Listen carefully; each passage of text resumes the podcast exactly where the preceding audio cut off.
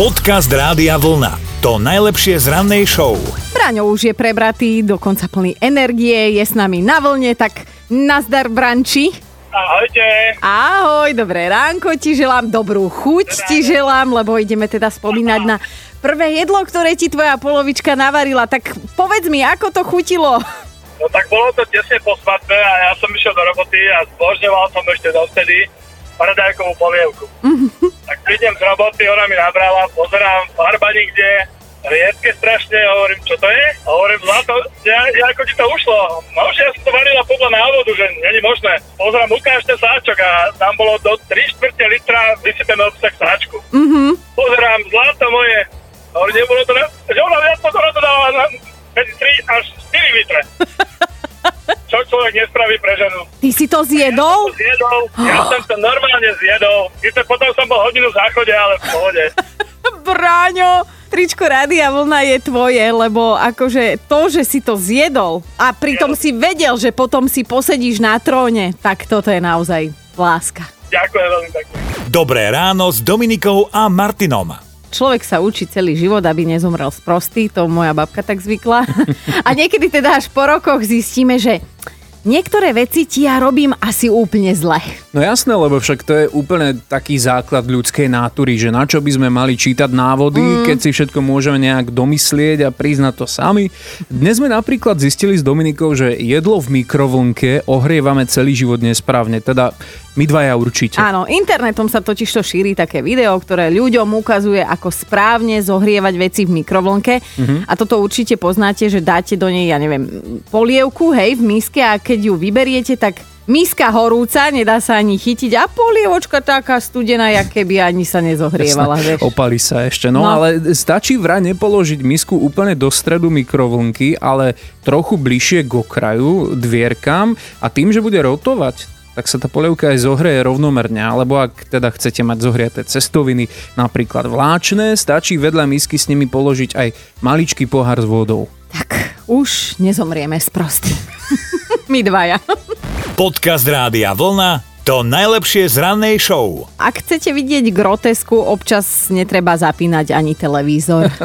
Hej no, stačí byť policajt, tak pozdravujeme príslušníkov z Močenka, tentokrát konkrétne oni boli vyslaní preklepnúť si muža, po ktorom bolo vyhlásené pátranie, no a keď prišli do jeho domu, zistili, že sa tam schováva. A čo myslíte, čo urobil? Vzal nohy na plecia.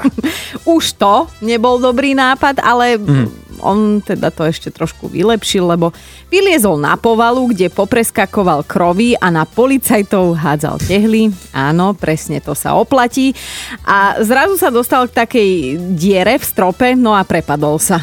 Tak si teraz predstavujte, hej, tú scénu, ako on hádže tie tehly po tých policajtoch, policajti sa brodia cez ten bordel na tom strope, on trčí cez ten strop dole, žena ho ešte ťahala dokonca za nohy, lebo on tam ostal zakliesnený, on nespadol až dole, no fakt jak zo zlého filmu. Ach, mentálny atlet. No ale teda márna snaha, policajti si poradili, kaskadéra spútali a nie, neponúkli ho do hollywoodského filmu. Už je teraz zakliesnený normálne niekde medzi mrežami. Dobré ráno s Dominikou a Martinom. Mali by ste vedieť, že aj papagáje by mohli robiť na železnici. No, učenlivé určite sú a majú na to všetky predpoklady. E, Istej anglickej rodine sa strátil jeden krásny papagaj, vyletel jedného dňa z okna a bol fuč.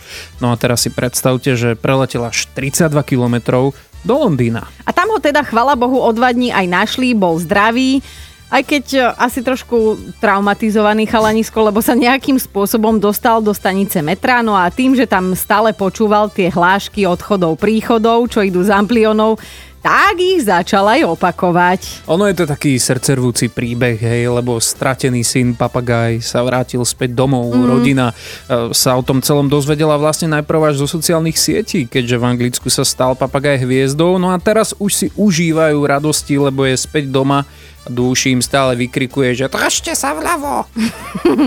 Ale vieš, to je aj tak stále pekné, lebo on sa naučil niečo tam zo života a tak u nás, keby sa stratí na Slovensku papagaj, tak iba ti oznámi, že 600 hodín bude rýchlik meškať a teda, vieš, môžeš si. Podcast Rádia Vlna. To najlepšie z rannej show. Aké prvé jedlo ste uvarili svojmu partnerovi a ako to teda celé dopadlo? A poriadne nás pobavila Adri, napísala nám pekný príbeh. Ona keď prišla prvý deň bývať k jej novému partnerovi, on je Talian, tak mu hovorí, že keď príde z práce o 13. na obed domov, urob mi žemlu so salamou a syrom. Frajer to povedal jej. Ona, že OK. No tak mu tak robila denne na obed žemlu so salamou a teda so syrom. Myslela si, že to je nejaký talianský zvyk a po piatich dňoch sa pýta, že počúvaj, ty nevieš variť? akože prečo? No tak keď mi robíš 5 dní po sebe žemle. No vidíš, sa to otočilo proti nej, ale predpokladám, že už si mu aj niečo iné navarila ako žemľu. Jana napísala, že ja som môjmu ako prvé urobila risotto. Bolo to pred 20 rokmi. Bolo to asi prvé jedlo, aké som kedy v živote uvarila a teda skôr, musím sa priznať, bola to super hustá polievka, v ktorej stála lyžica. Mm-hmm a bolo tam teda veľa ríže. No ale chutilo to, neviem ako, lebo som to ani len neochutnala pre istotu. Tak Janka, skúsa muža opýtať, ako si on spomína, ako mu to vtedy chutilo a ak zbledne pri tej spomienke, tak odpoveď je jasná. No napísala aj Lenka, tuším to bolo kuracie meso so smotanou a nivou. On neznáša smotanu a nivou. ale vtedy mi nepovedal ani pol slova. No však bodaj by. Na začiatku ešte všetci všetko zjedia. Dobré ráno s Dominikou a Martinom. Rozprávkovo to je aj vždy asi na začiatku každého nového vzťahu, až kým nepríde na prvé jedlo. Ale nie, však samozrejme, že už s odstupom času sa vieme na tom zasmiať, lebo dnes teda vyťahujeme vaše spomienky na prvé jedlá, ktoré ste si teda dovolili uvariť pre svoju polovičku. Ale Joško má očividne iba dobré spomienky. Jeho prvé jedlo, ktoré e, bývalej manželke v tom čase frajerke uvaril, boli špagety.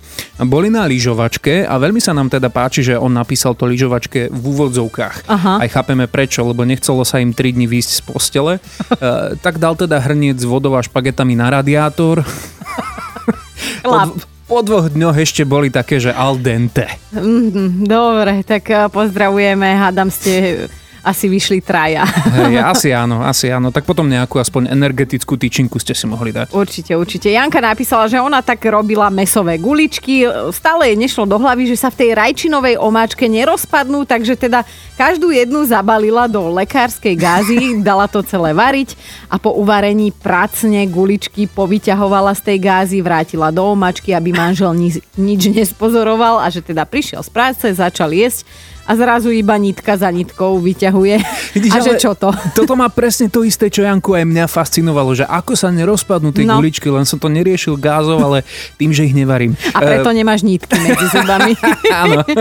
Peťa ešte napísala, e, jasné, uvarila som, chutila mu, lebo to varila suseda, vlastne nie ja. Ja som vtedy nevedela nič uvariť. Ó, no Peťka, ale pozor, pozor, kým ti suseda muža iba krmi a nič iné, tak to si ešte celkom dobre, mm. akože na tom. Ale bacha, lebo to je tenký lat. Tenký lat! Počúvajte Dobré ráno s Dominikou a Martinom každý pracovný deň už od 5. Radio.